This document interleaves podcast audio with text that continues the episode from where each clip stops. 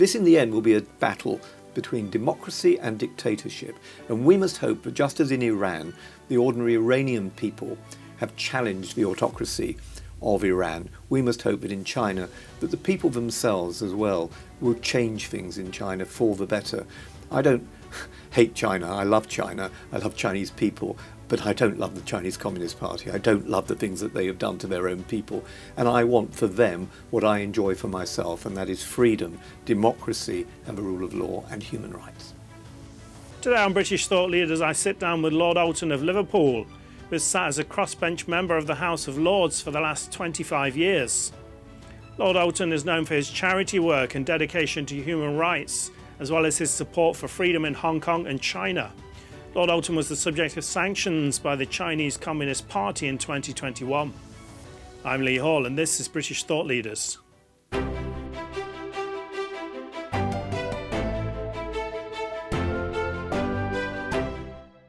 Lord Alton, thank you for joining us on British Thought Leaders. Pleasure. You're a member of the House of Lords, but you weren't born with the title. You actually grew up in a, a council flat and, and you started out as a teacher and then became Britain's youngest city councillor. Could you give us a brief history of your career and how you got to where you are today? Well, I am, as you say, the typical kid off the council estate. I was lucky enough to pass an exam and get a scholarship into a grammar school. But it was really what was happening at the time that was influencing me as a teenager, I think, more than anything else. And I came from a mixed marriage. My father was uh, Brit- British and was in the British Army. He'd been a desert rat in North Africa in the battle there at El Alamein, but also then in the Italian campaigns at Monte Cassino and so on. So he'd seen some terrible things. His brother was in the RAF, had been killed. There were three other brothers, so five who had enlisted to fight Nazism. And they came from the East End of London. They were Cockneys. And my dad met my mother at the end of the war. She was an Irish speaker from the west of Ireland, um, very different kind of background, but they married and we were rehoused from a, uh, a sort of well, we lived in, in two rooms with a uh, no inside sanitation, an outside loo, and a, and a tin bath, and we were rehoused to a council estate on the outskirts of London. So my upbringing, as you say, was pretty rough and ready, but there was a lot of love there as well, and a lot of personal support. But it was also a household in which we talked about serious things. So by my mid-teens, I started to get interested in what was happening in the world, and it was a time when there was a war uh, underway in Vietnam. There were Soviet tanks had come into uh, the Czech Republic, Czechoslovakia as it was then, Prague, and taking away the, the liberties and freedoms that people had been aspiring to. It was 1968 when Martin Luther King, Dr. King, and Robert Kennedy were both assassinated. Uh, so these were big events, and then, of course, we were priming up to send troops into Northern Ireland. So all of these issues had some relevance to me as a sixth former at school, and I ended up thinking, well, I'd like to join a political party. Um, I didn't join one because I wanted to get ahead in politics, or at least if I had made that decision, I wouldn't have chosen a party that only had six members of the House of Commons and was running at about three or four percent in the opinion polls. But its leader, Joe Grimond, Liberal Member of Parliament for the Orkney and Shetland Islands, uh, he was a great man, and I loved many of the things that he was saying about the shape and uh, the future shape that Britain should take. So I joined the, his the Young Liberals and uh, when I went to Liverpool as a student, I kept my connections and ended up living in a neighbourhood where half the homes had no inside sanitation or running hot water. It reminded me of my own youth. And for that reason, I stood for the city council because I said that people had been taken for granted and that something should be done about it. And uh, remarkably, the good people of the Low Hill ward in Liverpool elected me as, as their city councillor. And so my political life began from that, really. So you, uh, when you were campaigning to be an MP, your slogan was "Everybody knows someone who's been helped by David Alton," and it, it seems you've, you've continued that um, approach to life uh, now. Can you tell us a bit about your, your charity work, the different groups you're involved in? Well, being elected at 21 to the City Council in Liverpool meant I was pretty wet behind the ears, but I was very fortunate. There were people around me who were great encouragers, and uh, they they supported me through those early years. And we, it was a constituency in which there was not been any liberal presence, and indeed the constituency had been held by the Labour Party since the First World War. So I gradually started to build up my political base, but also to campaign about the things I cared about. And we took control of the city council, and I became its housing chairman. So I was able to do something about the conditions people were in. And that slogan that everyone knew someone who'd been helped by, by me, the person who invented that slogan clearly realized that you couldn't say that if it wasn't true. Because if you did know someone who hadn't been helped, then, or you had never heard of anybody who'd ever been helped, then why would you believe a word that they say? And I, it did arrest people. It made people think about what we were saying, which is that you are entitled to have politicians who are close to you, who share the issues that you encounter, that will do something about them and build things up for you and for your lives. So I was then elected by those same people uh, it, to Parliament. I became the shortest lived ever MP because I was elected on the day after the Thatcher government, no, the Thatcher uh, opposition as it was, defeated the Labour government in 1979. A general election was called on the Wednesday night, and I was elected on the Thursday, so I had to make my maiden speech within two hours of arriving and contest another election, the general election, four weeks later. Happily, I was sent back to the House of Commons, and I spent 18 years uh, in the Commons until I decided to stand down. Now, during that period, I realised that I could do as much by setting up organisations, charities, NGOs as I could do through formal politics. So, with a friend, we established the Jubilee campaign in Parliament, and the Jubilee campaign was specifically around groups of people who have been forgotten in the Universal Declaration of Human Rights, but by Amnesty and some of the big uh, NGOs, particularly those being persecuted because of their religious beliefs. And so ultimately, I stood down from the House of Commons and was appointed to the House of Lords, and that also gave me a different kind of platform to pursue the causes that I care about, but also uh, to do something on a practical level. So I helped set up a charity that works with women and children who've been trafficked, uh, people who were victims of modern day slavery. So, as well as pushing to see legislation passed, it was passed. Theresa May was uh, the progenitor, the, the person responsible for that legislation. It was, a, I think, a lasting legacy while she was Home Secretary. Uh, but at a practical level, setting up small charities that can actually help victims as well seemed to me to be important, not just to talk about things, but to do things as well. And so you also have some international interest as well as the UK charities. One of the things about going to the House of Lords was that, of course, I no longer represented constituents. And it did mean I had more space and time to pursue some of the things that I personally care a great deal about. So, on the back of the uh, creation of a Jubilee campaign, which campaigned for victims of religious persecution in the former Soviet Union, we extended its remit to cover the Middle East and the Far East. I'd already been out to Hong Kong, I'd been to Shanghai, I'd seen for myself some of the things that were still continuing and continue to this day uh, in the Far East, especially in China. And I felt that we should extend the work, the principles that underpinned what Jubilee was doing.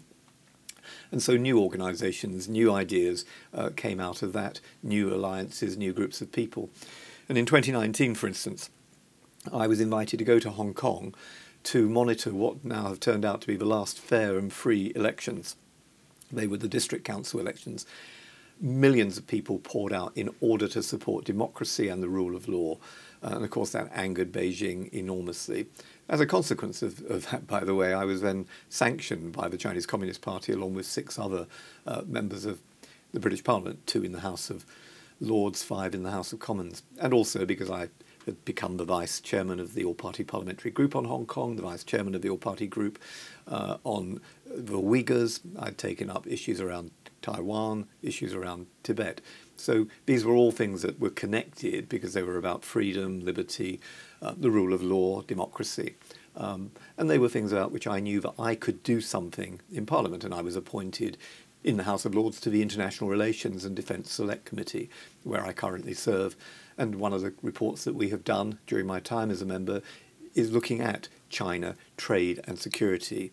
And it was during that inquiry that I was able to point to the lack of resilience in the UK and the increasing dependency, which has left us now with a 40 billion, 40,000 million pound trade deficit with the People's Republic of China. Mm.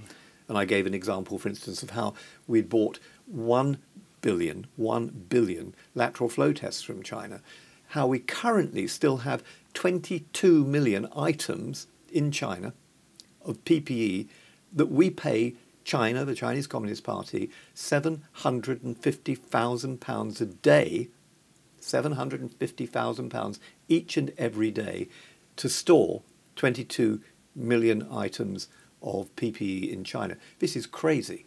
The dependency it's created, surely, if we've learnt nothing from what has happened in Ukraine, it should be that dependency on Russia, in the case of Germany, for instance, has thwarted their ability to be resistant to them because of their dependency on things like Russian oil and gas.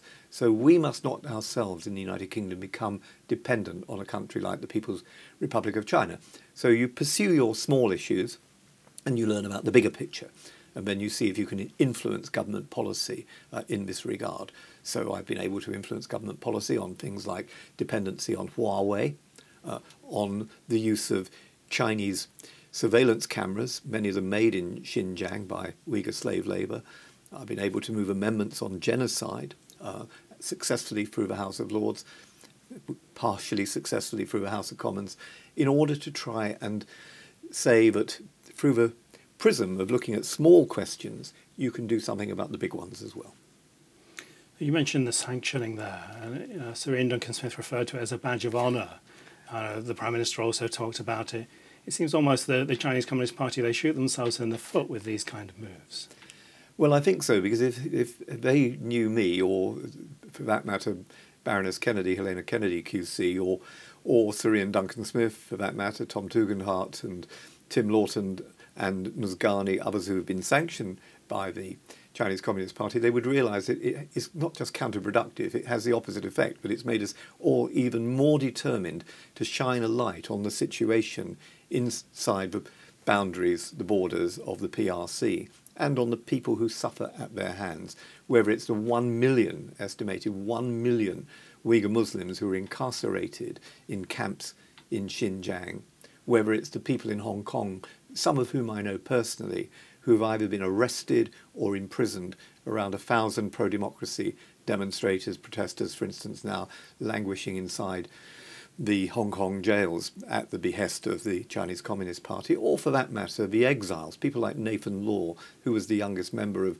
the LegCo in Hong Kong, now in exile in the United Kingdom, along with 140,000 other Hong Kongers. So, yes, of course, we're going to speak out about these things. They're not going to silence us, uh, not by trying to impose sanctions. I was asked, how did I feel about my children as well being sanctioned in these same list of sanctions, they too have put up a WhatsApp group entitled Badge of Honour. It has the opposite effect. You can't push people around in this way and expect them to do nothing about it. And through IPAC, the International Alliance of Parliamentarians, that has been formed. They've even created an international alliance of people who had never even spoken to one another before, left, right, and centre, but all of whom agree that the greatest threat facing the democratic world at the moment is the People's Republic of China, and along with the PRC, some of the other autocracies with whom they are connected the Taliban in Afghanistan, Iran, and Russia.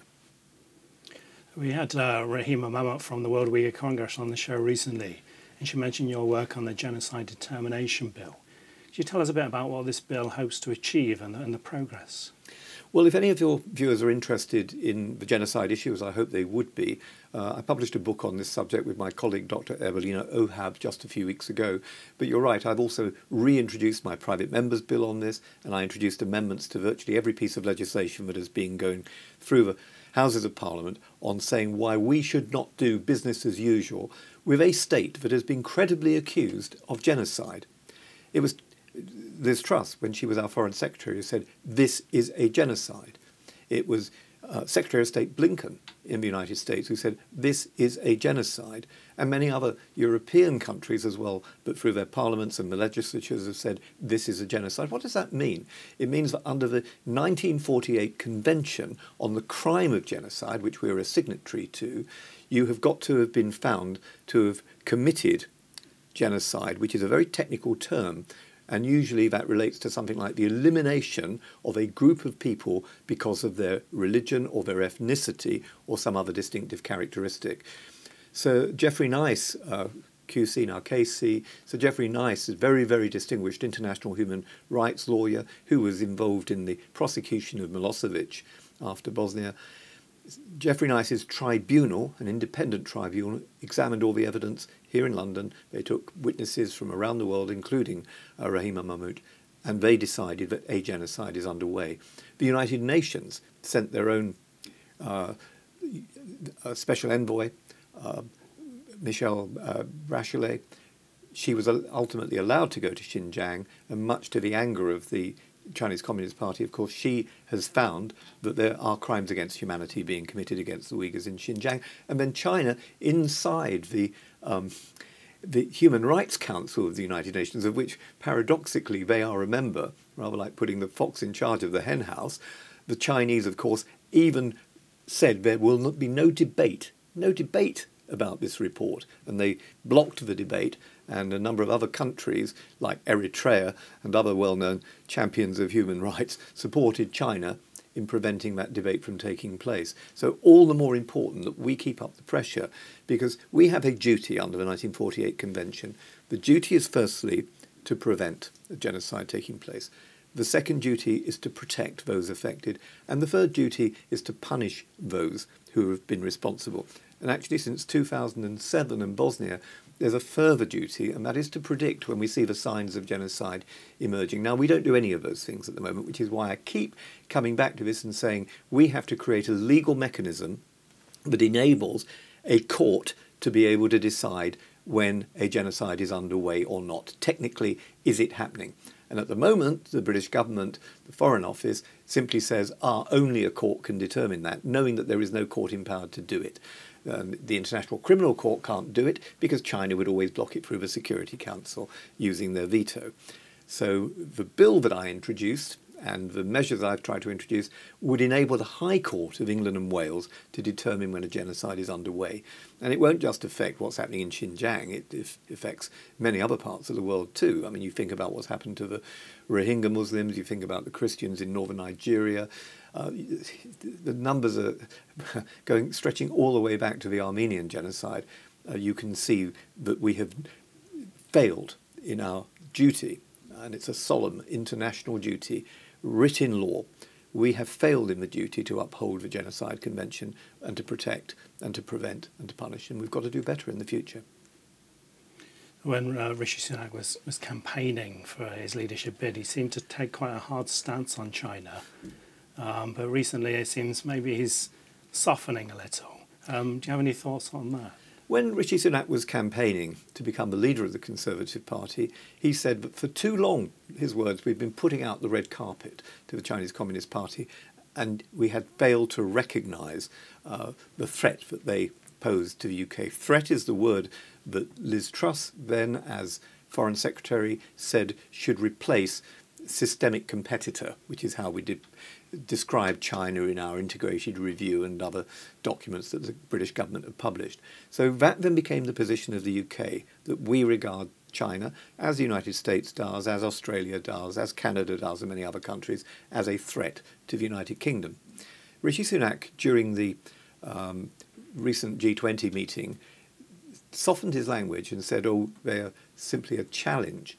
Well, they're more than a challenge. And I hope that this doesn't mean that he's backpedaling in any way, trying to revert to being a sort of Davos man, going back to the Cameron Osborne golden age era, where we failed to see the dangers that were lurking. But anyone who'd studied the human rights record of the Chinese Communist Party would know that the things that they had done over the, their 100 years, I mean, some scholars say as many as 50 million people lost their lives. You know, this is no organization, political body, set of leaders has been responsible for more deaths, even Stalin, even Hitler, than those things, the depredations committed by the CCP. So we've got to be wise about this. And yes, many of us hoped that when Deng Xiaoping was the leader of the People's Republic of China, that the agreement that he made with Margaret Thatcher, that this was an act of genius, the two systems, one country, uh, idea that they promoted for the governance of Hong Kong, many of us thought this, if it's made to work,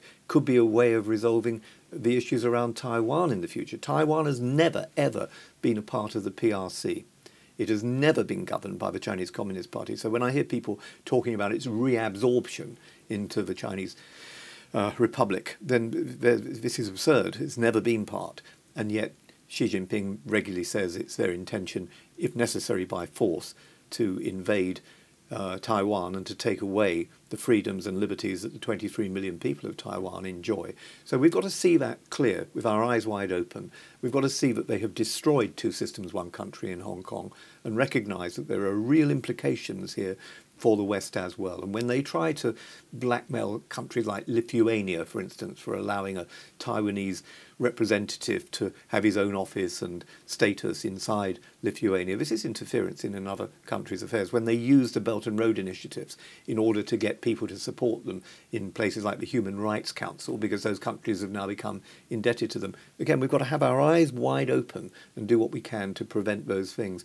This, in the end, will be a battle between democracy and dictatorship. And we must hope that just as in Iran, the ordinary Iranian people have challenged the autocracy of Iran, we must hope that in China, that the people themselves as well will change things in China for the better. I don't hate China. I love China. I love Chinese people but I don't love the Chinese Communist Party. I don't love the things that they have done to their own people. And I want for them what I enjoy for myself, and that is freedom, democracy, and the rule of law and human rights. Staying with Asia, you're the co-chair of the uh, All-Party Parliamentary Group on North Korea, and, and you visited North Korea yourself in, in 2010. Uh, what was it like to be in this most isolated of countries, and can we expect any meaningful relations between the UK and North Korea? Well, if anyone wants to know what my feelings and thoughts about North Korea are, I have been there, as you say, on several occasions, four occasions, and I've written a, a little book about that, um, which poses the question what hope is there for North Korea? This goes back to, oh, nearly 15 years ago, when a colleague of mine was out of London and she'd been expecting to see a North Korean escapee who was coming to London, and her office rang me and said, Could I see him instead? And I said, Well, I don't really know very much about North Korea. And the young man said, Well, no one knows much about North Korea, so it's an opportunity. And I laughed and I said, Okay.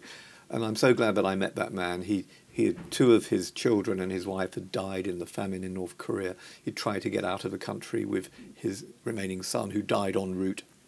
He'd been going in and out, helping other people to escape from North Korea. There are, of course, 30,000 North Koreans now living in South Korea. There are nearly 1,000 who've been living in the United Kingdom as well, one of the biggest diasporas in the world. So it is no longer impossible to learn about North Korea because these are people who've suffered inside the concentration camps and labor camps. These are people who've seen it firsthand. And this is a country that is willing to spend $70 million on one day on a series of ballistic nuclear missile tests when it can't even feed its own people, and when children are malnourished and suffering from stunted growth, and where, where there is acute poverty.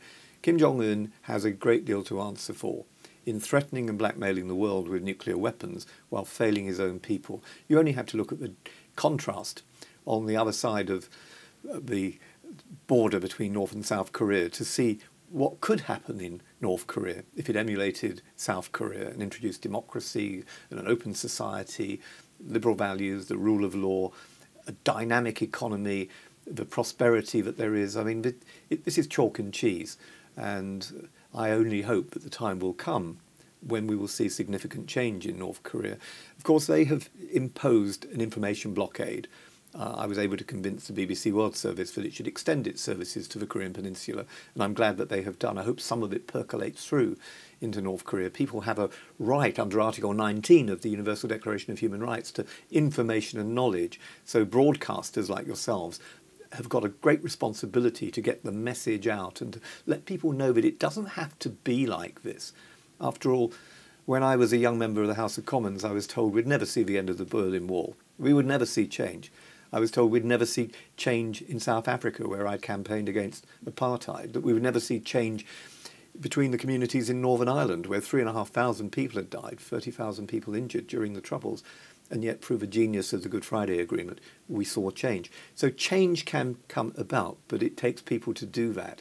And of course, I believe it should be done non-violently, it should be done peacefully, it should be done by determination, by argument, by showing people the truth showing them it, what it could be like. And they've got to be encouraged to help bring about those changes. And we see that with, I know a young North Korean activist who escaped not once but twice from North Korea, taken back, tortured, beaten for having dared to try and escape, and who now is learning all the skills of elected politics. I hope that people like him will one day be able to bring those skills back to North Korea. Bringing things closer to home. Uh, the House of Lords seems to get looked down upon uh, somewhat in recent times, and I know uh, Sir Keir Starmer was talking about abolishing it to restore trust in politics. Um, I think people like you are a great example of why the House of Lords is important. Could you explain to us how the House of Lords fits into the workings of our democratic society and why it's important to the average person on the street? It is slightly odd to hear people saying that the abolition of the House of Lords would restore trust in politics. So you could advance the same argument for the House of Commons if you wanted to. Look, both houses are an important part of our democracy. Uh, I've served in both houses. The House of Commons is the elected house. It gets the final say on everything. Uh, we scrutinise, we amend, we change, we challenge, and that's how it should be. And yes, there are some people, I wonder why they're there. Two kinds of people in politics. Some who want to be things, some who want to do things. And we've got to encourage the people who want to do things to go into political life. And if eventually some of them serve because of their experience, not just in politics, but in the wider world, in business, in the health service, in universities, in schools, all sorts of walks of life, scientists, come into the House of Lords. They contribute that experience uh, to the debates in the Lords, but they don't get the last word. The last word goes with the elected representatives. That is how it should be. So I believe in a bicameral legislature. I think there's a lot to be said for having people who are not elected contributing to the debate, but I would reform it, and there are reforms that could be made that in itself won't bring politics closer to the people. Politicians will do that. And if they spend all their time pressing little buttons on iPads or computers and disconnect with where people are, then they shouldn't then be surprised when people, whether they're in Rust Belt states in America or Rust Belt counties and towns, in particularly the north of England, kick over the traces and kick back at the elites who have disengaged with them. So my appeal to politicians would be spend less time in the Westminster bubble and spend more time on the ground in the communities you represent. Get close to the people and embrace causes. Don't just go there to be a, to be like a robot that constantly repeats the mantras of your political party what was it W.S. Gilbert said in the 19th century? They always vote at their party's call and never ever think for themselves at all. Well, if it was true in the 19th century, it's certainly true in the 21st as well. We need a different kind of person going into politics. Ultimately, politics is only as good as the people in it and the people who put them there. It's one of the joys of living in a democracy, and people should never, ever treat that privilege lightly. People gave their lives for the freedoms, the privileges that we enjoy today. And even though sometimes it doesn't function as we would hope it would do, um, what does? Nothing is perfect. And what would you prefer? A dictatorship? Well, if you if you enjoy the privilege of living in a democracy, then you have a duty to contribute to it. You are known for your uh, outspoken views on abortion. Uh, in America in recent times, there's been quite a lot of public discussion on this uh, issue, but in the UK, it never seems to get too much uh, attention. Uh, what are your thoughts on abortion? What changes would you like to see in, in Britain?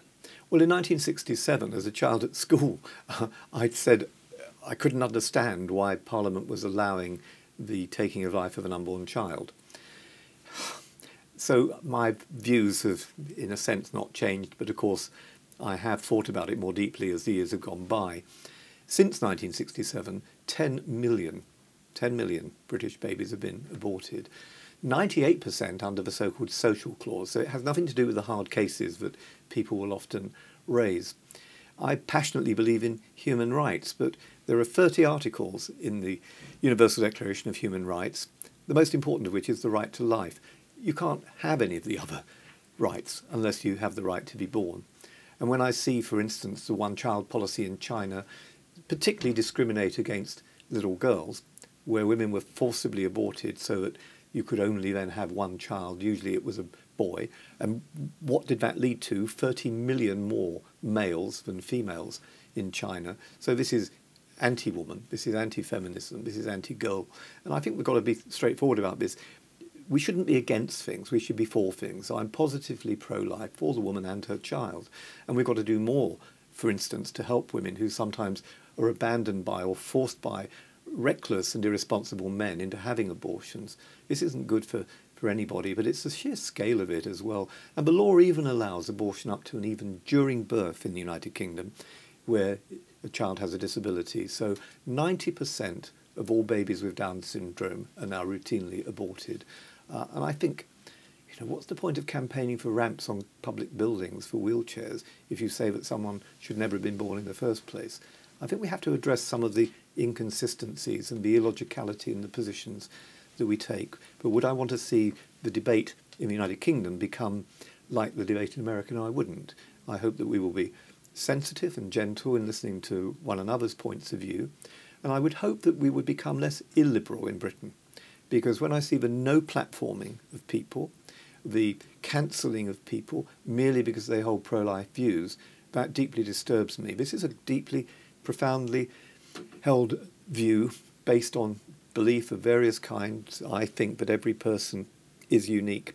Uh, I think life begins at conception. Nobody has ever shown me a point other than conception when life begins. That's the moment I begin to be me, and from that moment, I therefore think you have the right to protection, that human dignity, as well as the right to life, should insist upon that. I just want the chance and the right to be able to express that view freely without being no platformed. Uh, or being branded a controversial speaker and therefore denied a platform to speak about any of the other things I care about either. So I think that we need, we shouldn't go in the direction the United States has gone in, but I think it's the reason I left party politics when it was decided this had to be a party policy.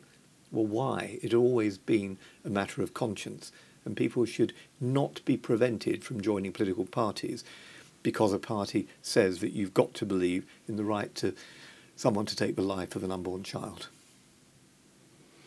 Uh, you are a Roman Catholic. Can you tell us about the, the role faith plays in your life and your work?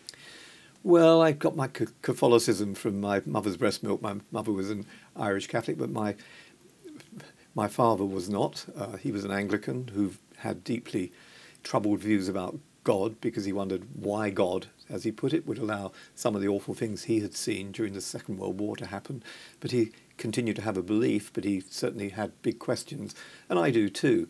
Uh, I'm married to an Anglican whose father was 60 years an Anglican priest a real saint of a man, and his father was 50 years an Anglican priest. So there's a lot, lot of faith around in our family, and my, my children have faith, and I'm, I'm glad about that. But we question, we challenge, we think hard.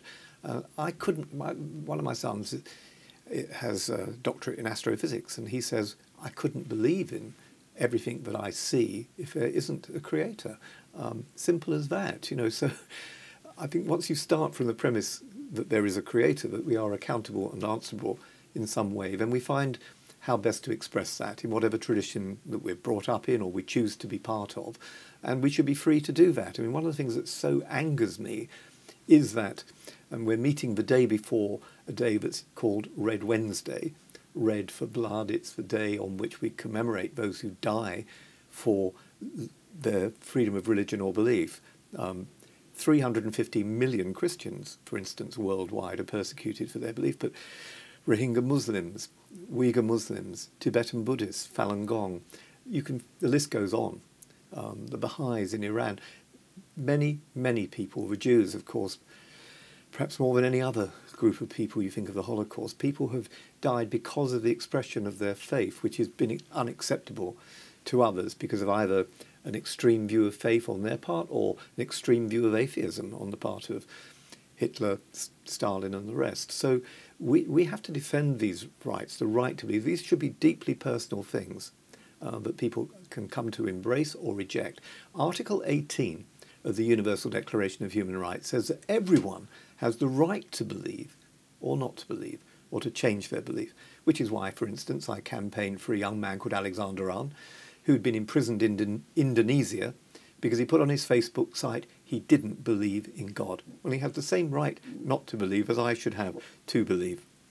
As for individual denominations, I find myself at loggerheads with the Catholic hierarchy in, in Rome because of their decision to make a concordat with Xi Jinping in Beijing. I know Cardinal Zen, uh, who has been a 90 year old man put on trial in Hong Kong because he was a trustee of a charity that supported and helped some of those who've been affected by the protests in Hong Kong. This is outrageous. And to see him disowned by the Vatican while they want to try and improve their relationship with the Chinese Communist Party, uh, I think is outrageous, which is why I'm not uncritical, and I wouldn't want, therefore, anyone to have the impression that I, uh, that I take it warts and all. So I argue my corner. I say what I think about it, and I may be wrong the man who never made a mistake never made anything, but I think you at least have got to try and speak for what you think is the truth. It was a great Englishman, wasn't it, Ben Jonson, who said, Stand for truth, it's enough. You were awarded two uh, Roman Catholic Orders of Chivalry, and to many of us, this sounds like somewhat esoteric and really quite intriguing. Can you tell us about those, what they are, and what they mean to you? Well, they're exactly the same things that you can get in secular society in England if you get an OBE, an MBE, or CB, or whatever it may be. Um, these are given by the Holy See, uh, in, in my case, uh, by Pope Benedict, and it was for my human rights work. Uh, in the other case, it was given to me by uh, the Order of, of Constantine and St. George, and that was for uh, the work which I've done in promoting freedom of religion or belief. Uh, I was very touched that they should think it was that I was worth giving these to, and that the idea of medieval chivalry in this day and age perhaps doesn't appeal to everyone, but it rather appeals to me. I think having a sense of history is a wonderful, a wonderful gift, and if you want to understand the future or even the present, then you've got to have some idea of what went before you. And old-fashioned ideas like chivalry, generosity, kindness, I think these are in, invaluable. So um, my life doesn't re- revolve around orders of chivalry, but uh, I was very touched to be given these awards by them, and uh, it was nice of them. When C.S. Lewis talked about chivalry, he talked about Lancelot saying, you know, he's so fierce to his enemies, but he's kind of meek and so pleasant when, when he's in pleasant company. I think you know, you're kind of embodying that really. You know, when when you're dealing with the Communist Party, you're uh, quite fierce, but when, the, when as a 10 year old, the librarian in the public lending library gave me a book and said, I think you should read this, David. It was C.S. Lewis's The Lion, the Witch, and the Wardrobe. And I went on to read everything I can lay my hands on by C.S. Lewis, including some of his wonderful work on looking at the world as it is today. And uh, I mean, for instance, um, The Abolition of Man is a brilliant little book where he says we've created men without chests. In other words, if you want to have chivalry, then you also, as as with Lancelot, you've got to be willing to have a spear in your hand as well, and you've got to defend the things that you believe in. Of course, you've got to take Lewis alongside his great friend uh, J.R.R. Tolkien and The Lord of the Rings, and the story that that tells about small people taking on what seem like seemingly impossible odds. We can get a lot from that, and both of them, Lewis and Tolkien, were inspired by another literary hero of mine, G.K. Chesterton, uh, who in 1923 wrote a book called Eugenics and Other Evils.